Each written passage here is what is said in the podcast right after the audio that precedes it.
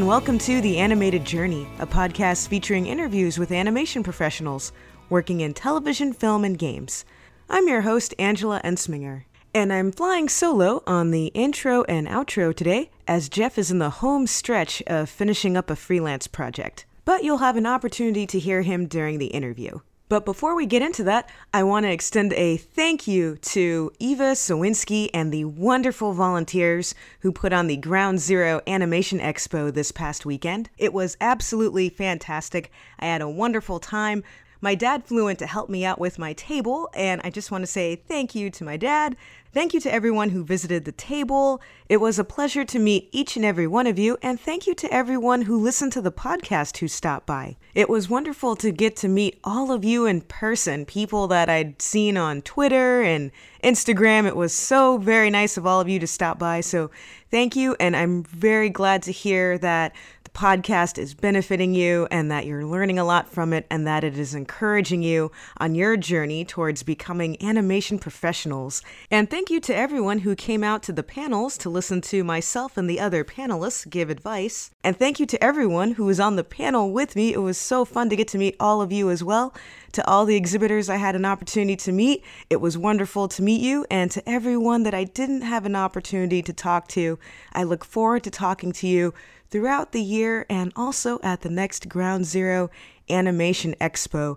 It really was an amazing time, and I hope that all of you out there will have an opportunity to come see it next year. And that brings me to events that are happening in the Southern California area. And as with all of our events, you can find the links for them in the show notes of this episode as well as on the website at www.theanimatedjourney.com.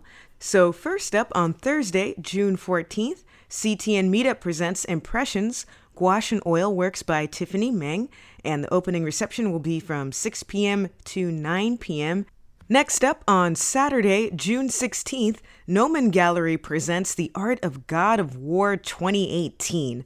This looks really cool. They're going to be having concept and character designs, ZBrush sculpts, environments and more so make sure to check that out it will be from 7:30 p.m. to 11 p.m. so make sure to RSVP on their website and then on Saturday, June 23rd at Gallery Nucleus, they're presenting The Art of Incredibles 2, and they're going to have several special guests. The event is from 2 p.m. to 5 p.m., so make sure to RSVP on their website.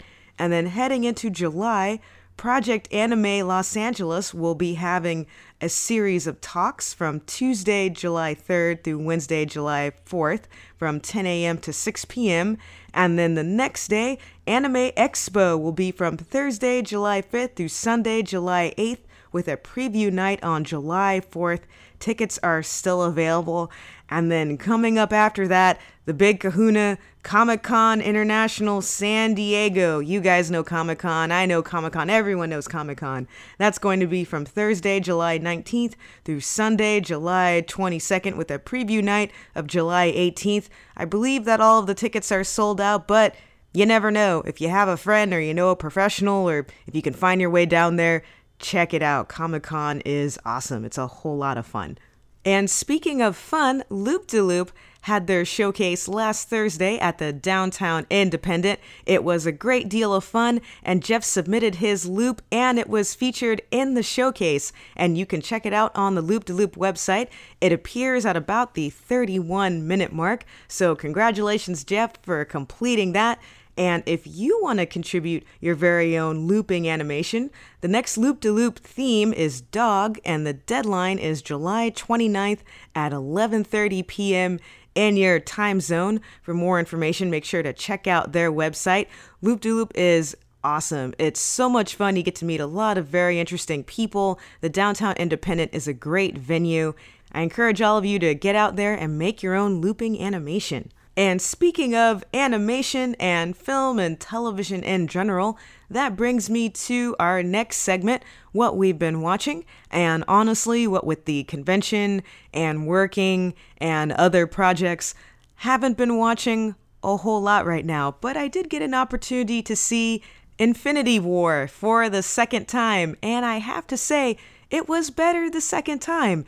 It's like a fine wine, it gets better with age. I enjoyed it a whole lot more the second time around, so if you haven't seen it or you're thinking, hmm, maybe I should watch it again, watch it again. It's a lot of fun. I really enjoy that movie.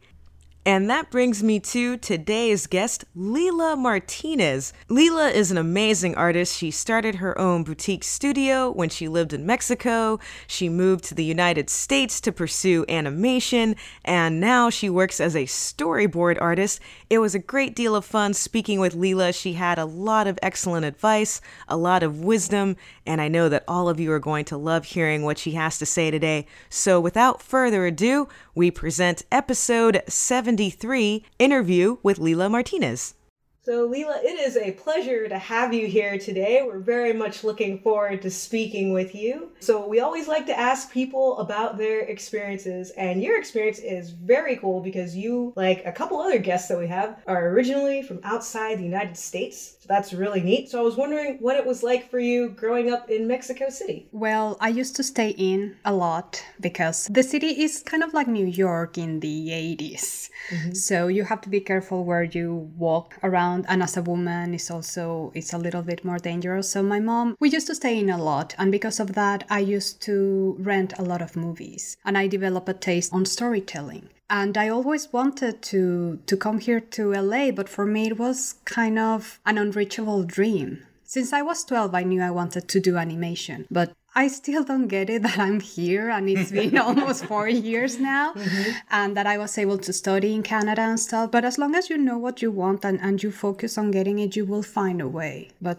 a good thing of coming from there is um, it's a country that you do not have as many resources as you have here in the States. So you have to find your way. In my case, if I wanted to learn about animation, I we don't have the libraries that will have the books. So you will have to buy them. You, you have to get them imported. Back in the 90s, the resources I used was the, the animation magazine. And it was when, when the Iron Giant came up and when DreamWorks was doing uh, Prince of Egypt and all that stuff. And I, I started learning about how the industry works here. And, and it was the first time I, I got a little bit of information of the schools and the industry and how things work. That's great. And I was really curious. I know from your bio you mentioned, you know, Tex Avery cartoons and Disney movies. Yeah. And I was wondering, were there any movies or shows in particular that you watched and you went, that's it. That's what I want to be doing? Actually, it was, I remember it was a Sunday morning and I was with my siblings. We were watching TV and it was a Tex Avery special, like about behind the scenes, how cartoons were made, Tex Avery style, and how was his voice, that it was a focus for a more adult audience, but still kids enjoyed it. And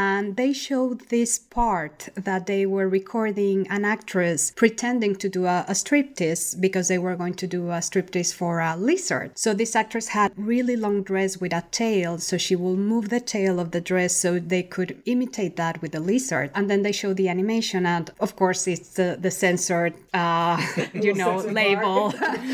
and it was funny. And I remember my sister saying, "Oh wow, animation is actually it's art and that just stayed with me and soon later i was in a, at a library and i saw this big big book of the art of disney and i bought it. And uh, and i started reading about it and i started learning about the nine old men and how they were trained artists and about the renaissance and about all the influence they have. So it was much more than i that just cartoons for me. So but yeah it was precisely that Tex Avery special that hit me. That's fantastic fantastic, and that's that's really cool that it was something in particular because a lot of people sometimes it is something in particular, yeah, and other times it's just the wave after wave of cartoons, and after a while they realize, okay, this is it. So you decided this is what I want to do at twelve. You start reading yes. different magazines, reading different books, researching schools. How did you decide that Vancouver Film School was where you wanted to go to school? I didn't even know that animation was a career, that you could study just animation for that. And when I was 16, in high school, they sent us to this uh, university fair, and it was at the American Institute in Mexico, which is run by Americans. So half of the fair was Mexican universities, and the other half was American universities. So I went to the American universities, and I remember I asked on the, the Art Institute, and I said, Hey, do you have anything related to animation?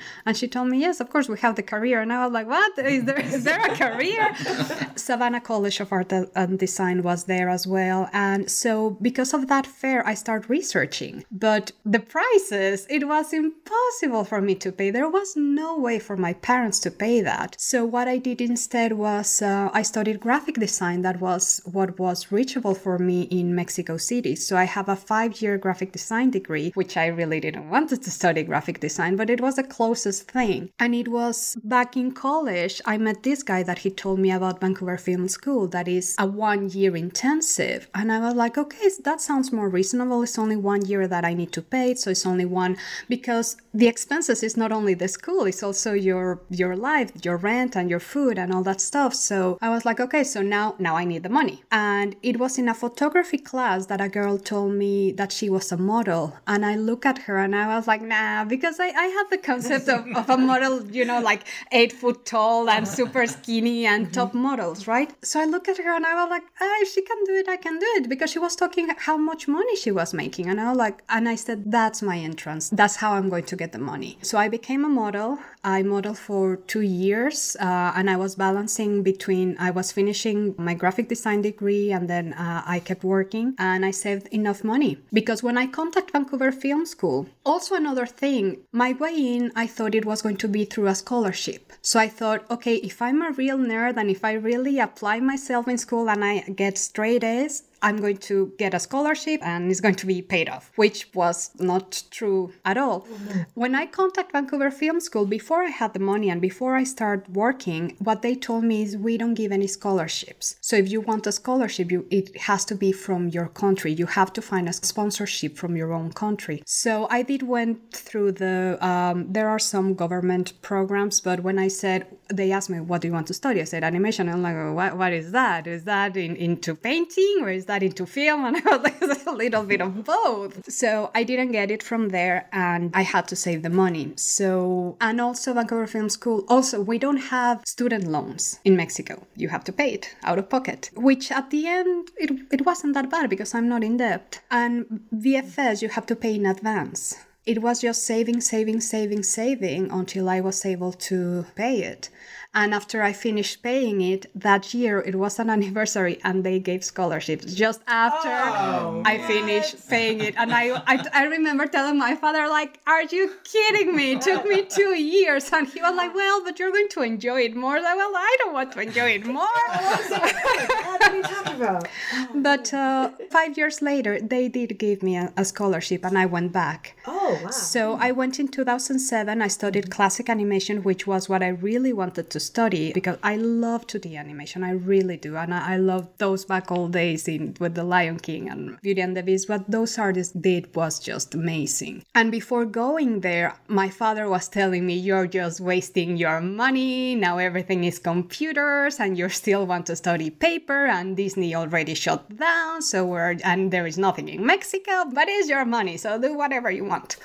but I, I really wanted to at least try it once because I really wanted it. And when the scholarship came, they offered me that a six months uh, CG program. So I went back and I studied CG, but uh, but I ended up staying in 2D after all. That's great that you did both. And I'm yes. really impressed that you stuck with it and you earned the money. Because you talk to everyone that we've ever spoken to, everybody has their own journey and their own thing yes. they have to do. And it's never easy and that's just very impressive. They're like, no, I'm going to figure this out. I'm going to make a way to do this. So I love that.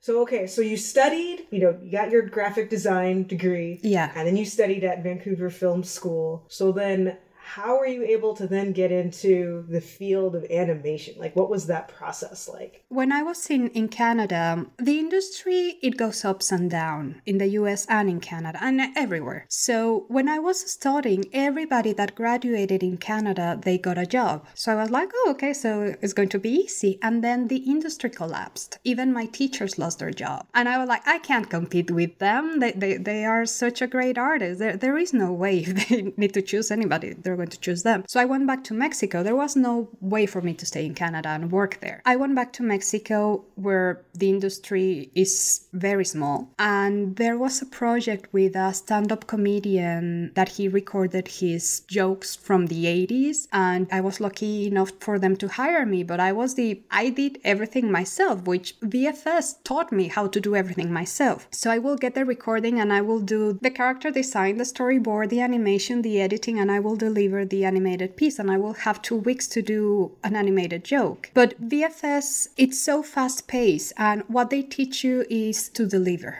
to deliver on time and, and to be efficient. So um, so I was able to manage that for a year and a half until this comedian he got famous by making his jokes longer and longer and longer. So we reached the point that the jokes were 20 minutes long. so the longest I did was 18 minutes and that took me a month. I was able to manage because in a month? Yes. Wow. Yes. Don't expect Disney quality, darling. I mean, I did what I could. And were you able to reuse the assets? Yes, Um, okay, as much good. as I could. It was it was flash animation. Cool. Okay. Yeah, it was flash animation, and then I I purchased uh, Animate came out, then Mm-hmm. Animate Pro came out. I purchased a Cintiq, so I tried to find ways to speed up my process. But I reached a point that one of the partners told me, "Hey, darling, you, you can't keep doing this. That you're really going to kill yourself." So he actually told me, "You need to quit."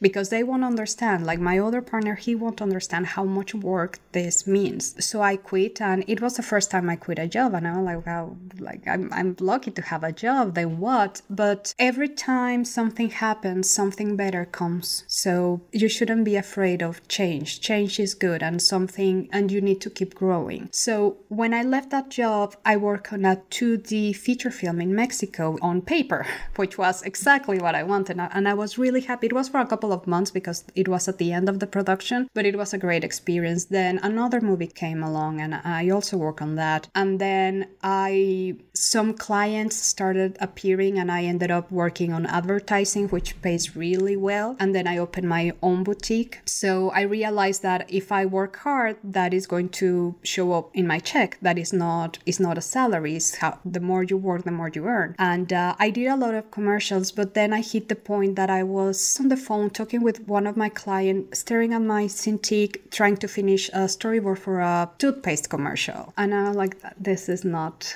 what I want. I want to tell stories. I want to touch somebody, not just earn money. So the opportunity to going back to VFS came around that time and I took it. And uh, it was great to go back to telling story, designing characters and, uh, and, and learning CG was really good because it's a very different medium that 2D. And if you tell stories, you need to consider how the work you do, how that is going to affect the next departments. And if you do it yourself, you really understand. Because I had this shot of a clown taking like a rabbit from a hat, and all the fingers will be crashing inside the hat, and I will be fixing the fingers. I like in, in 2D, I will already be done with the scene, but but it's mm-hmm. different, and everything has to be modeled, not just drawn. So I really liked it. And again, it was not a good time in Canada when I went back, and in Mexico, I came back. I kept doing um, commercials, and until I really decided to come here, and I needed to find a way. And I thought uh, the CTN was a good approach, and it was also. I have gone to almost all the CTN since they started, but I started as a fan. The first year, I was so amazed, and I remember I asked Andreas Deja a question, and he answered me. I was like, "Oh my god, I've, I've been touched by God, right?" because I, I admire his work so much and, and meeting Don Bluth in person and meeting all these artists that I have read about since I was a kid. But it was one year that I came that I realized, okay, they're people. like if I work hard, I just need to work the same amount of hours that they have so I can reach their skill. So in Mexico, another difference is you have to be able to do everything. You have to know how to do backgrounds, you have to know how to animate, you have to know how to design a character if you want to stay employed. It's not a specialization type of work, but if you want to be good, you have to specialize in something. So I was, I asked myself, okay, what do I want? I really love animation animating, but I'm better in story. So I should focus on storyboarding. And yeah, it was one year that I came to the city and decided to meet people. And I met uh, Sandra Rabins, which was my producer on Duck Duck Goose, that is coming up in next April. So um, she saw how hungry I was, and she was joking that I tackled her at the CTN that day. Did you? no, I didn't. I didn't, but uh, but she when she introduced me to Penney Finkelman, her partner, uh, my other producer, she told her, "Oh yeah, Lila tackled me back at the CTN."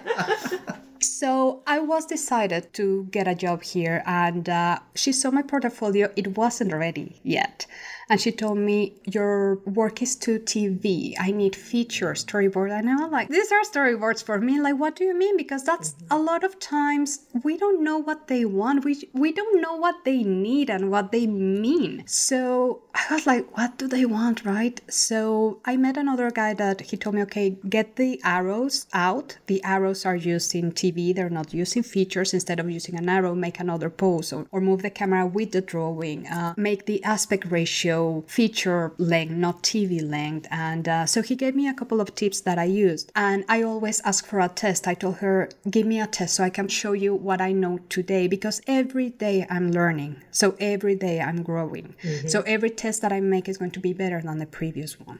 So I always tell them, I like doing tests because that's the way of if, if I'm good enough, you'll hire me. If I'm not, I'll try it again next time. So she gave me a test and I was expecting a script and it was just just a log line. oh, like, wow. shoot. Wow. but again, story is my strength. And I did my best. And then she emailed me. Oh, first of all, I wrote her email wrong. So it oh, bounced oh, back. and then I was like, shoot, what happened? And then I found her on LinkedIn and I realized the last name was wrong. So I emailed her again, didn't hear back, then messaged her through LinkedIn. And I guess she got tired of me. oh. So they sent me the test. I sent the test back and she told, she asked me, hey, are you still in LA? Because I would like you to pitch it. And I said, no, I'm not in LA, but I'll take the plane. Mm-hmm. So she invited me. I, I took the plane. I pitched my board at her home. She introduced me to the director on the movie, and, and they were almost ready to start. And after that meeting, I, I stepped out of that meeting and I was like, this really happened. Mm. It wasn't for sure yet, but uh, but it went great, and I just stayed positive that I'm getting that job. Like they're they're going to hire me, and it did happen. But when she called me to offer me the job, she told me I can guarantee you five months because that's how we start. And if it gets picked up, then we're going to move forward. But if not, I can only I want to be very honest with you. And I said I'll take it. And I thought as long as I'm in LA, I'll knock the other doors but I, I need to put my foot in LA and I worked there for a year and a half before going into The Simpsons, and now I'm on American Dad. So, uh, so everything has been working out. Wow, that is amazing, and we need to unpack that because that there's that is so interesting. You're, I think you're the first person I've ever talked to who pitched their board at the producer's house oh. in front of the director. That is amazing. And you you mentioned CTN, which I'm so glad that you did because a lot of people know about CTN. But I just wanted to find out from you, how did you find out about CTN? Did you find that out through Vancouver Film School or no. visiting LA? Honestly, I don't even remember how I. But I kind of read about it online and there was no information whatsoever. there was like, it was so green. The first year it was, I think, 2009. But then I read they were going to have Don Bluth and I love The Secret of NIMH. And I was like, I mm-hmm. need to see this guy live. Like, I, I need just, and I honestly, I decided to come to the CTN because Don Bluth was going to be there, and I missed that lecture. oh, oh, no! yes, but I, but I met him in person. I met his son. I bought his DVDs. Uh, I, I listened to Andreas Deja. It was amazing. I the first guy I saw drawing was Tony Bancroft, and um, watching those artists draw live and explain to you all their experiences was great. And the first year for me has always been the best because it mm. the expo keeps growing, so it's harder to get access now to that much time or it was more casual before but yeah, I did read it online. Now they have a lot of advertising everywhere, and uh, on the webpage it's better. And now they record the lectures, uh, so it's it's improving every time. But it's a great event, and also the uh, small events that they have at the Center Stage Gallery. I also I have attended a couple, and uh, it's important to stay in touch with the industry, and you always get something out of those lectures. At least one tip that mm-hmm. you can. Mm-hmm uh, use in your work. Does Mexico have something equivalent to CTN or any sort of animation conventions or festivals or anything like that? There was, back in the 90s, there was a big one called uh, Conque, and now they, they brought it back. That is for comics. Mm-hmm. Uh, that was the big one, and it's still it's still very big. But now there is a new one. It's called Pixelatl, and they started right the year that I moved here. So they what they focus is trying to I believe is helping the animators and storytellers over there to pitch their stories to the studios over here. So they're doing their best and every year they're growing. I met the organizer, I just met him last October this year here in LA. So I have his contact now. That will be the closest thing to the CTN I I believe. Okay.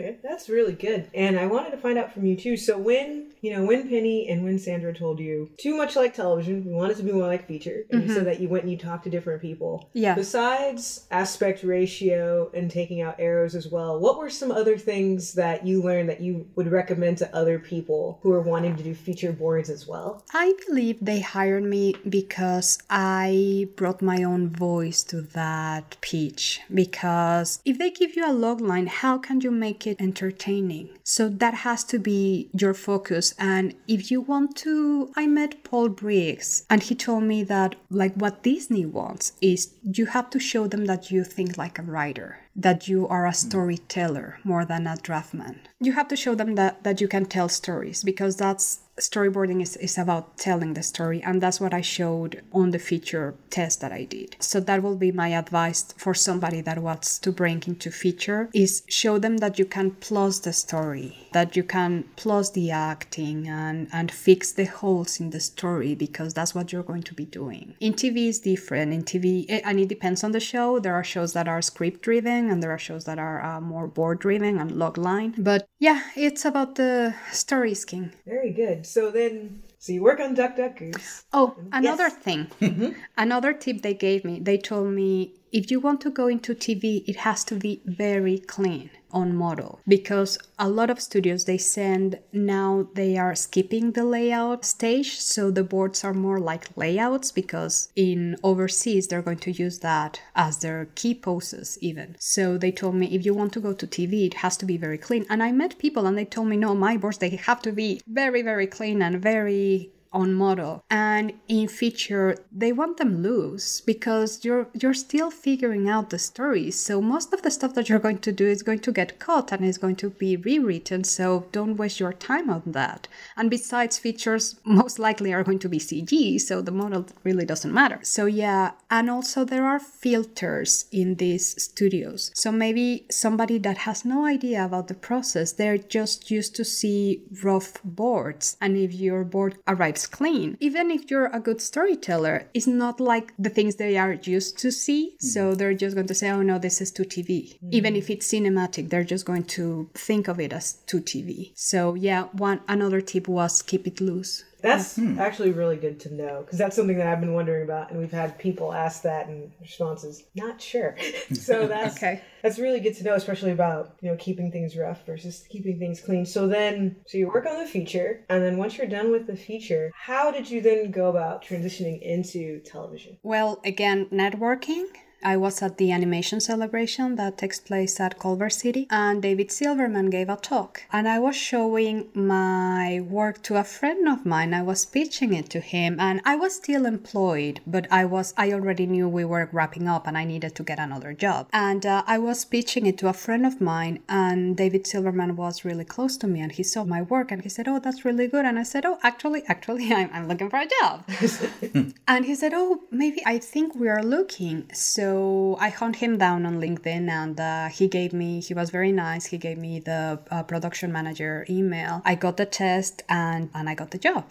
I was very lucky. And what you need to know when you are applying for a job is you really need to know the show. Because if you deliver something that is different than their voice, they're not going to hire you. So I grew up watching The Simpsons. I was very familiar with mm-hmm. the show, but still, I watched several episodes when I was doing my board to study their how they use the camera, how they do the reveals, how and and that's what helped me. And also, American Dad is a very different show. The way the camera is just different, the staging is different, the acting is different. So I can't give them something that looks like Simpsons because it's not Simpsons. So a lot of the problems is that they teach you at school, they teach you this is how things are done like do broad comedy. And sometimes the show that you're applying is not like that. Maybe it's beavis and butthead maybe it's king of the hill maybe it's the loud house. So you really need to know like the loud house is like charlie brown is uh, and you have to know how to place those many characters into one shot because there's so many sisters but they treat them like a one character. So yeah. you have all the sisters together and then you have um, the boy and then you have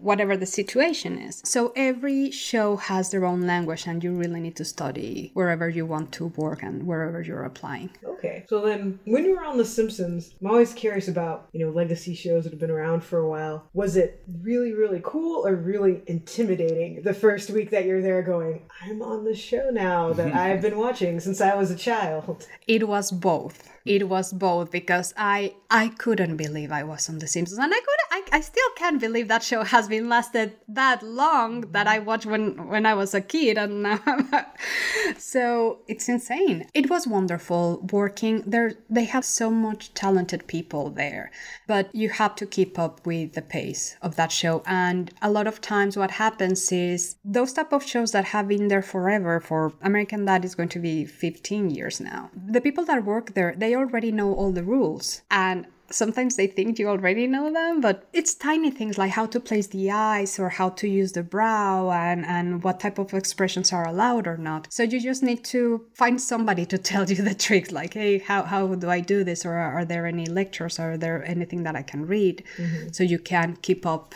with the pace. But it was it was incredible just to be there. And also an American Dad it's such a great experience. That's great. And for mm-hmm. people mm-hmm. that are like you who maybe they went from feature to TV, do you have any tips for keeping up with that pace since it's such a more breakneck? It pace? was yeah, it was insane because I moved from doing two pages, maybe four, to do 17.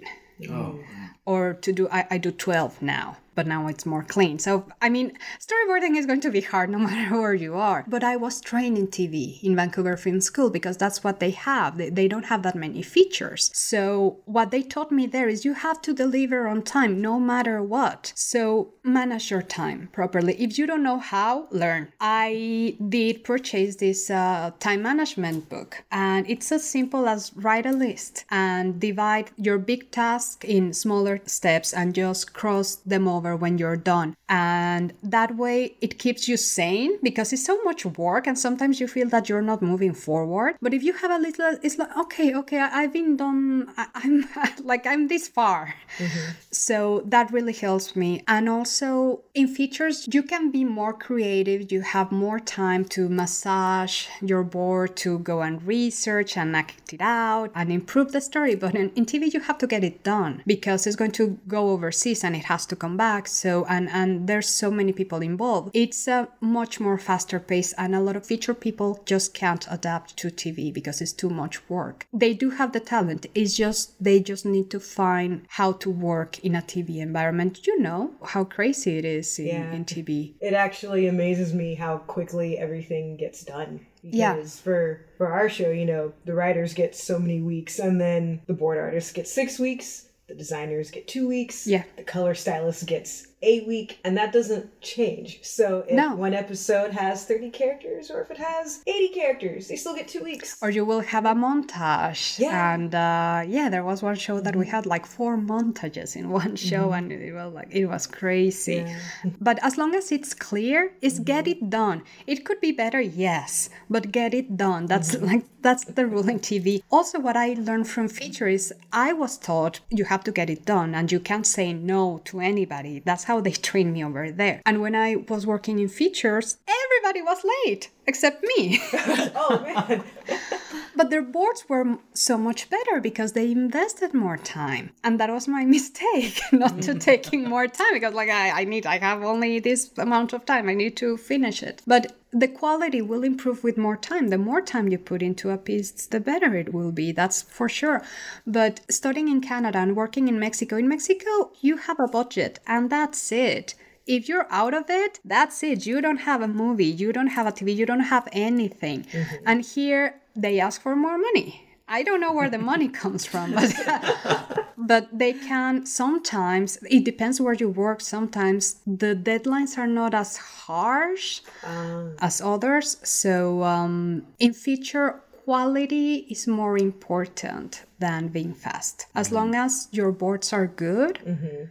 that's what is more important. Okay. Even if you take a little bit more time. That was something I learned that I didn't know. That's good to know. Yeah, because I would just assume, no, but it's done on time. It's fine, you know? So that's interesting where it's like, no, it's okay to ask for. That's what I thought. Yeah.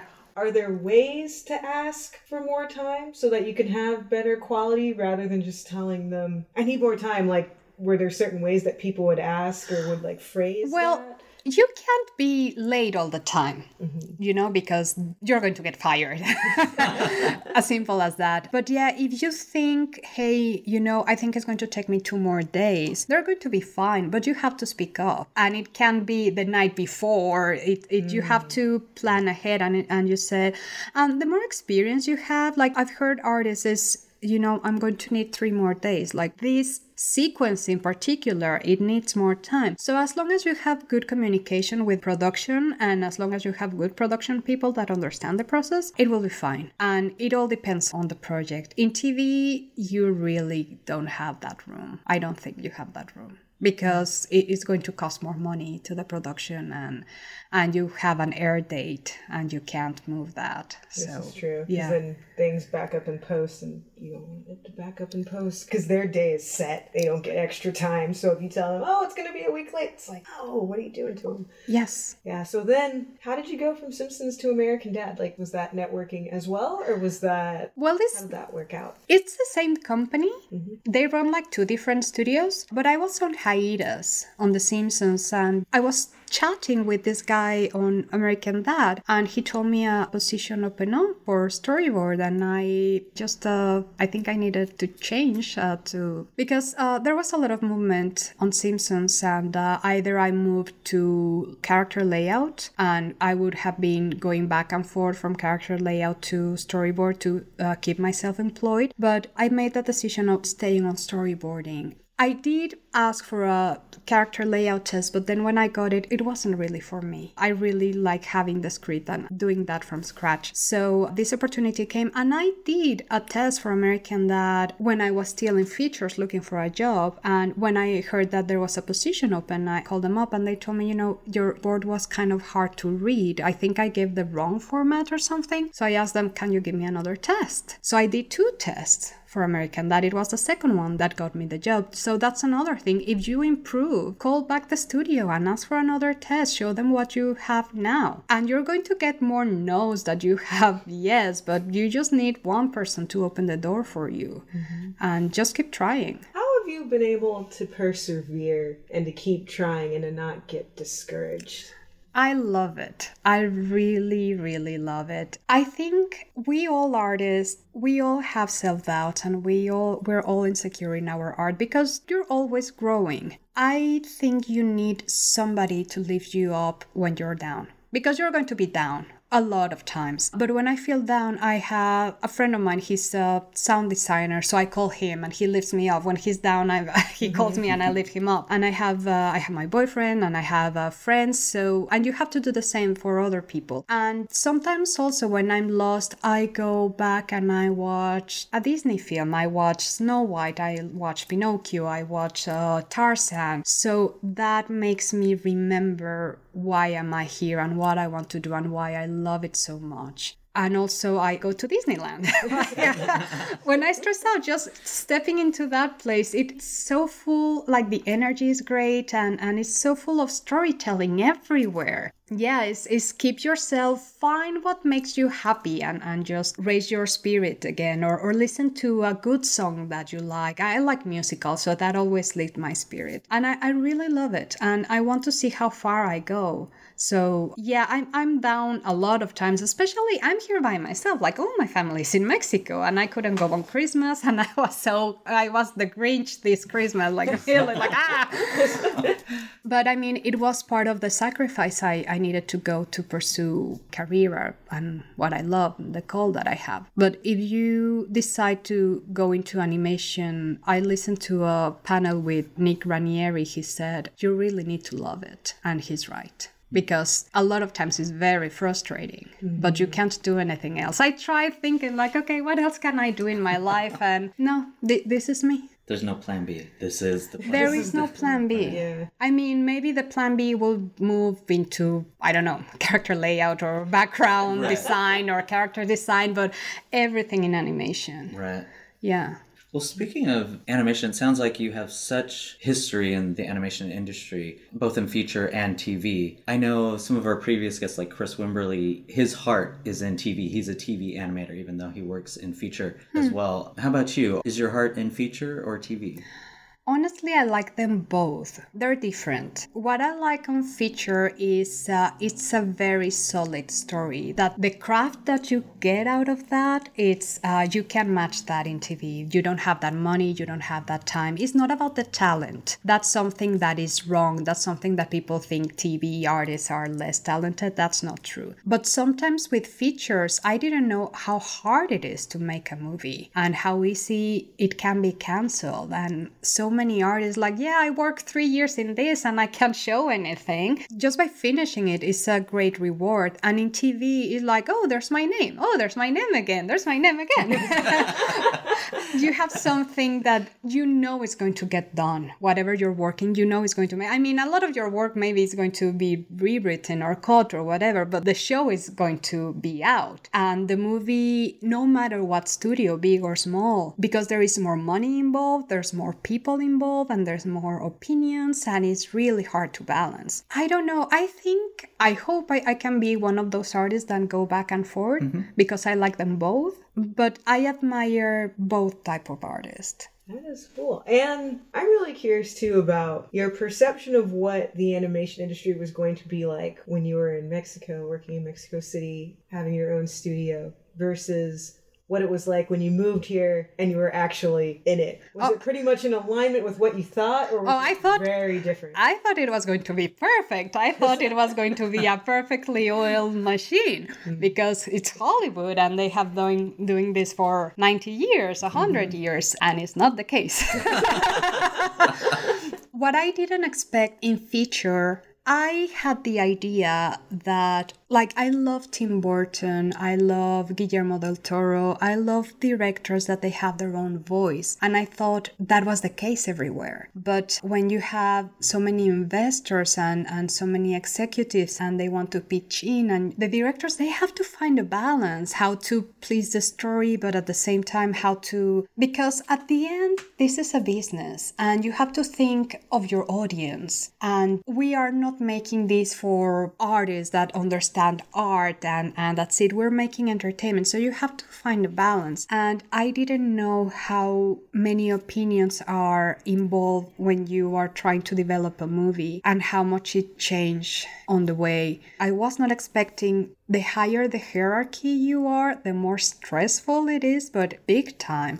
Because we, as artists, sometimes there are a lot of artists, because I run my own boutique, I know what is to be a producer in a, in a tiny, tiny type of thing. Mm-hmm. but I understand them. I understand what it is to deal with clients, to deal with contracts, and to deal with artists, and, and to deal with both sides. So sometimes artists do not understand how hard it is for production people to do all the calendars and, and to keep the, the machine going on. I didn't know Glen Keane almost got a heart attack with Tangled. So it's mm-hmm. so much stress. I was not, I mean, I, I thought it was going to be stressful, but not that much. Mm-hmm. I realize there are messy productions are like in Mexico, but there are also great productions that they just run very well on machines. And that's that's where you want to be mm-hmm. the, to keep yourself sane. As an artist, you have to be able to adapt from one production to another. And even I thought, okay, if you join one company, it's going to be one way of thinking no matter what show you're at or no matter what movie you're working. And that's not the case. Every movie is going to be a different experience. Every director is different. Every production team is different. And even on a TV show that is, has been established, every director is going to ask for a different thing. So you need to be able to understand the people that you're working for and give them what they need and mm-hmm. what they want. I'm glad you mentioned that because that's something that I didn't know either until I started working. I just assumed at Nickelodeon, I just thought, oh, it's all Nickelodeon. Yeah, so exactly. everything will be the same. It'll be like this cool little assembly line of shows, and it is. But also, they're different shows, and everybody's coming from different studios too. Everything's run yes differently based on what school they went to, what other studio they were at, what other show they've been on, their own personality, whoever their crew is. It's not just, oh, it's the studio, so the show is also like the show is also like the show. So I'm glad you bring that up because it is true. And then also, speaking of differences too, I was very curious in finding out from you what your experience has been like here in the States. Like what you thought it would be like working in the States or working in Canada versus what it actually is. Like anything that surprised you or nope, this is exactly the same. This is what I expected. I don't know. Again, I love it so much that uh, when I was in VFS, they told me this is going to be the hardest year of your life. And it was kind of true because you basically live in the school and you learn to how to sleep on the floor while you're rendering. But sometimes production can be very tough as well. I mean, I don't spend all-nighters anymore, but sometimes it is a lot of work. I didn't know how much work it was going to be, honestly. I thought it was going to be a little bit less. And then again, it depends. It's not only depends on the show. There are times that you will have a lot of work mm-hmm. and you mm-hmm. have to get it done, and there are times that you can cool down a little. And every time that you have that time off, really take it because you have to recover your energies for the crunch time because there's always going to be crunch time and there's going to be periods that in features when they are rewriting you can have a okay i'm just waiting for the next script so yeah make good use of your free time and how do you keep yourself refreshed so that you can work on your own personal projects or just spend time with friends or just go out and not constantly be in the grind of animation okay storyboarding takes a lot of your brain power a lot almost all of it. So when I had a lot of work on The Simpsons, I would go back home and I would still be thinking, how can I solve that scene? And I couldn't go to sleep because my mm-hmm. brain wouldn't shut up. So I started playing video games on my phone, like Candy Crush Saga, like the really stupid, silly games with colors that just just put this color here, mm-hmm. so that it's so relaxing that my brain will shut down. Like it's a, such a stupid game that my brain will shut down, and because my brain shut down, then I'm able to go to sleep. I do meditation. That helps me a lot. What meditation helps me is to realize if I get into a problem, can I fix it? It or I can't. So instead of just freaking out, I have my feet on the ground and like, okay, I can do what I can do. So I meditate when I can, but to working on my own projects, I do that in the morning before I hit my work. And everybody's different. I'm a morning person. I'm completely, I, I'm like a cell phone. Like you charge my battery at night and I'm ready to go. And the end of the day, my brain is fried and I, I can't work at all. So I will work maybe two hours, three if I can in my own thing. I will write my own thing or draw or practice um, live drawing or learn whatever topic I'm learning. I do that in the morning before I go to work. Because if I start working, then I will be working all day because I, I feel that, oh, I can still fix this and I can still fix that and I won't allow myself time for myself. So I try to work in the morning, then go to my work, and then I exercise late at night. And I try to take the classes like Zumba class or kickboxing or something that has a schedule. So I have to get out of the studio. It's like, okay, the class is going to start. I need to get out. Mm-hmm. That's the way of tricking myself. Like, okay, I need time for myself and time for my health. And you have to find a balance because the work is so demanding that you can be working nonstop. But first of all, your work is not going to be as good. You have to take breaks. Also, in the middle of the day, go for a walk. If you get stuck, go for a walk. Go for a 15 minute walk or a 10 minute walk or, or whatever. Get out of the building whatever works for you. There's people that they bring their their switch nintendo or whatever works for you. So yeah i'm a morning person. That's what works for me. And what are some of the personal projects that you're currently working on if you can talk about them? Uh, well i have um back in mexico a friend of mine we worked together on a feature film and uh, and we were criticizing the people we used to work with or, or how the industry was run. And I told him, hey, why, why don't we do our own stories. If we are if we are so good to criticize why don't we don't let some other people criticize us? So we are very different and that's why we we are such a great team because my brain doesn't work like his and i won't come up with his ideas and he won't come up with my ideas. So so we are a good match. So i have meetings with him on saturdays and so we are working on two picture books. We have some three shows that we want to pitch but we're still working on the character design design and polishing the story. And the another thing is we we work on something and then Stranger Things came out and like no, it's too similar. so it's like okay, so what do we do now?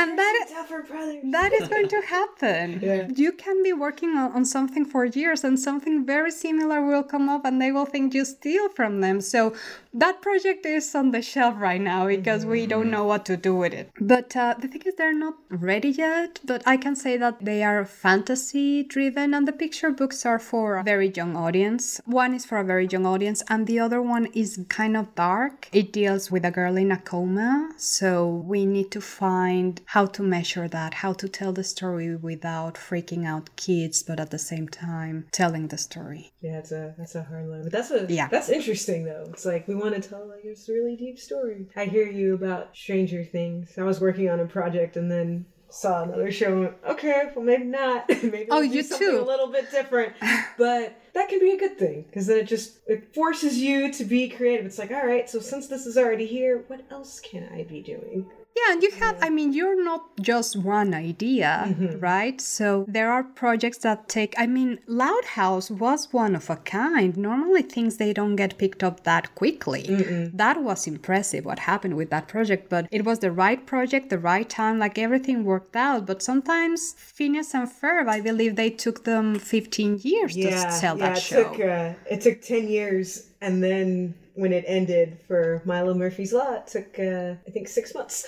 So they were just like, oh, okay, so sometimes it takes 10 years, sometimes it takes a couple yeah, months. you, you never know. Sometimes it's a, drawing on a napkin. You don't know when it's going to be. And also, you don't know how the audience is going to react. I went to a writer's panel, and there mm-hmm. were these writers from Bob's Burger. And they said, oh, this is going to be a good six months gig, and it's been going on for nine years or six years or mm-hmm. whatever. Mm-hmm. And they were, they mm-hmm. were shocked. They didn't know it was going to be a huge hit. Same thing with uh, Rick and Morty. You can't predict what the audience wants. So you have to focus on something that pleases you and, and hopefully the audience will like it as well. But if you start your story on what can sell, that is going to be wrong since the beginning. Yeah. What's well, hot right now no. Well, see, mm-hmm. that's the other thing too, because it might be hot right now, but animation takes so long Yes. that by the time it actually gets made, it's no longer going to be hot. Yeah. Like I always, I think of animated films that always end in like dance sequences to whatever the current pop song is, and I think that's not gonna last in like a year or two. This is already old. Yes, I I prefer type of stories that are timeless, that mm-hmm. they're not. I mean, pop culture it, it's going to work when the movie comes out, but then how is the audience going to look at it 10 years from now? Like you look Snow White and I went to El Capitan to watch it in in the big screen and listening to the little kids laughing on Dopey and stuff, I was like, wow, it's still this got made 80 years ago and it's still touching people. I think that is more valuable than just making money right now. So, but it's for everybody. I also I enjoy uh, We Bare Bears that uh, they use the the cell phone and the social media, and I love it now. I don't know how that is going to be looked at in in several years, but it also works, mm-hmm. and and it's a lovely show. The feature people that I worked with, they say the there is this joke that they tell a joke and they wait four years to see if people is going to laugh or not. Yeah. yeah. well, we think it's funny now, and hopefully they will too. Yeah. In the far off future.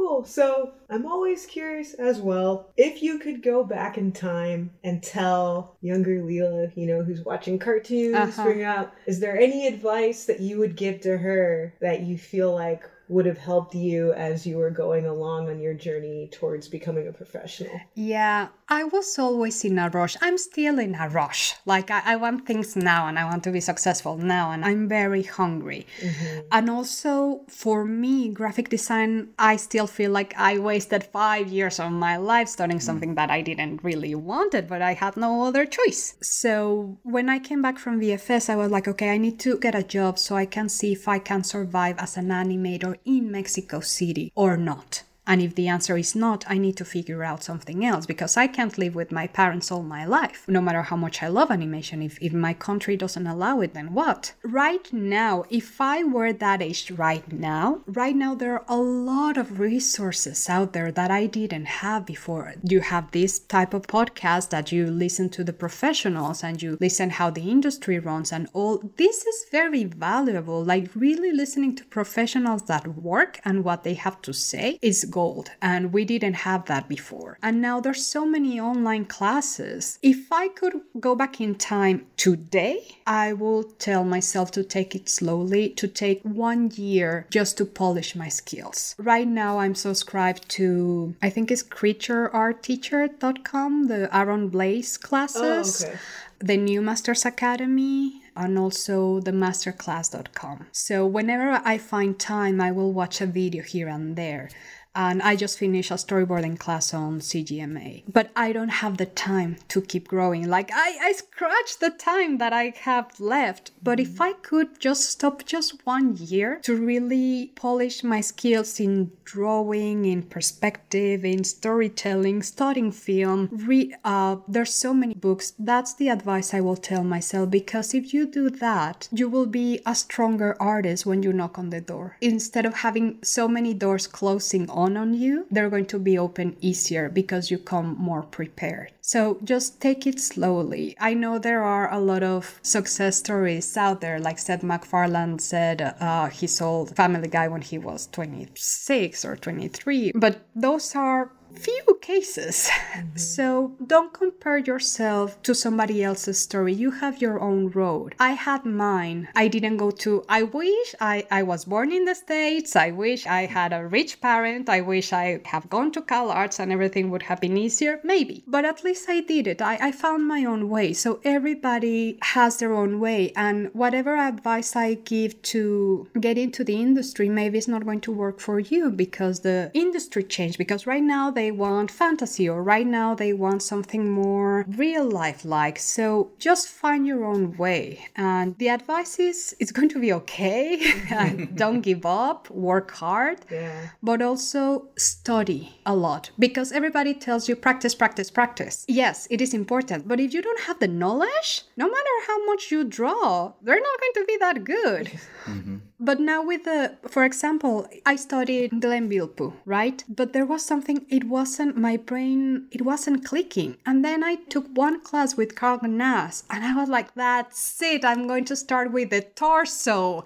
That's how I need to draw. I need to start with the torso and then I will figure it, everything else out because that's my story. And I can't start from the head like Glenn Vilppu does, mm-hmm. but that's how he draws. And for me, Karl was a better way of doing it. Or Steve Huston, he also has another way of teaching. And everybody will teach like everybody is afraid of perspective. Take many courses, take uh, as many teachers as, as, you can, and somebody will explain it to you in a way that you can understand. Mm-hmm. So don't feel that you're stupid and don't feel that something is not working. Just find another teacher and it will click at some point. But yeah, slow down and learn and practice, not just practice, but learn. Yeah, I like that a lot. I know uh, I heard Chris Oatley mention once that people just want to move the pencil around. Yes. They just want that pencil mileage, but it's like sometimes you just have to put the pencil down and just read something. Yeah. And that makes complete sense. It can be hard to do though. I hear you when you're talking about you just want to get into it as soon as you can and it's like it's a long road.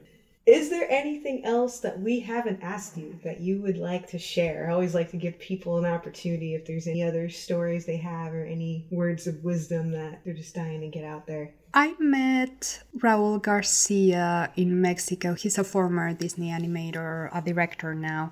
I wanted to move out on Mexico City and it was easier for me to move to Spain and he's a Spaniard so I asked him so shall I go to Spain instead? And he told me well there's nothing in Spain right now. So Spain is dead in animation. Right now it's different but back then it wasn't. And I asked him how hard it is to go to LA and he told me very hard. And uh, I will say that it is very hard, that he was right, but it's not impossible. If I could do it, if I'm here with all my background, anybody can do it. Everything that you want is going to cost something, so you have to be willing to pay that price. But any skill that you need is learnable just find a book, find the class. If you are an introvert, take improv classes, take speaking in public courses. If you don't know how to manage your time, learn how to, learn how to sell. Like everything that you can learn, you can use it. So, because a lot of people get discouraged, and I will tell them there's going to be a lot of no's, and you're going to cry a lot every time that you get a no, and you're going to think that you stink and that you will never make it. But keep trying trying, keep learning, keep growing, and keep going. One last question. Do you think you'll ever have another boutique like what you had when you were in Mexico City? Because that actually is fascinating to me that you had your own company. And yes. Finding your own clients and doing your own yes. work. I don't know.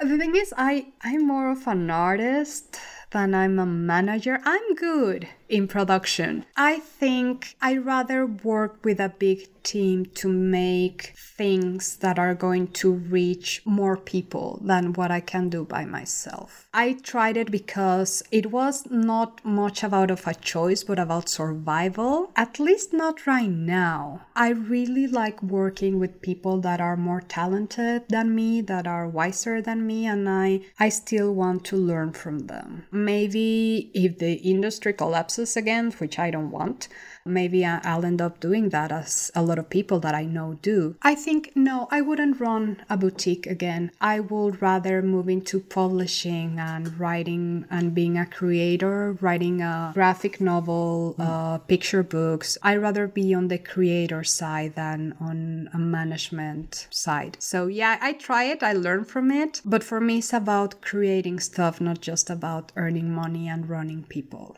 Very cool. So, Lila, where can people find you online? Well, there's my webpage that is lilastory.com. Uh, they can always send me an email from there. Well, great. Well, it has been an absolute delight having you on the show today. Thank you so much for sharing your stories and encouraging people. And this has just been fantastic. So, oh, it was a pleasure for me. Thank you so much for inviting me and for doing this. It's helpful for everybody. And that concludes today's episode. Special thanks to Lila for being a wonderful guest, and make sure to check out all of the links to her websites in the show notes. And if you've enjoyed today's episode, please leave a positive review in iTunes. All of your reviews help more people to find out about the show. And you can also support the show by visiting www.theanimatedjourney.com and clicking on the PayPal donation button on the right hand side All of your donations help to pay for the technical costs associated with producing the show, and a big thank you to everyone who has donated. We truly appreciate it. And to see what else is going on in the world of animation, make sure to check out the Facebook page, www.facebook.com slash the animated journey, as well as our Tumblr page, www.theanimatedjourney.tumblr.com, and on Twitter and Instagram, the handle is at animjourney. And to see what Jeff has been up to lately, you can visit his website, www.jeffbot.com. That's J E F B O T.com. On Tumblr, the site is jeffbot.tumblr.com. On Twitter, the handle is at jeffbot. And on Instagram, the handle is at shootzee. And that's S H O O T Z E E. And to see what I've been up to lately, you can visit my website, www.sketchysoul.com. On Tumblr, the site is sketchysoul.tumblr.com. And on Instagram and Twitter, the handle is at sketchysoul. So thank you to everyone for listening. And until next time, be encouraged and have a great day, everybody.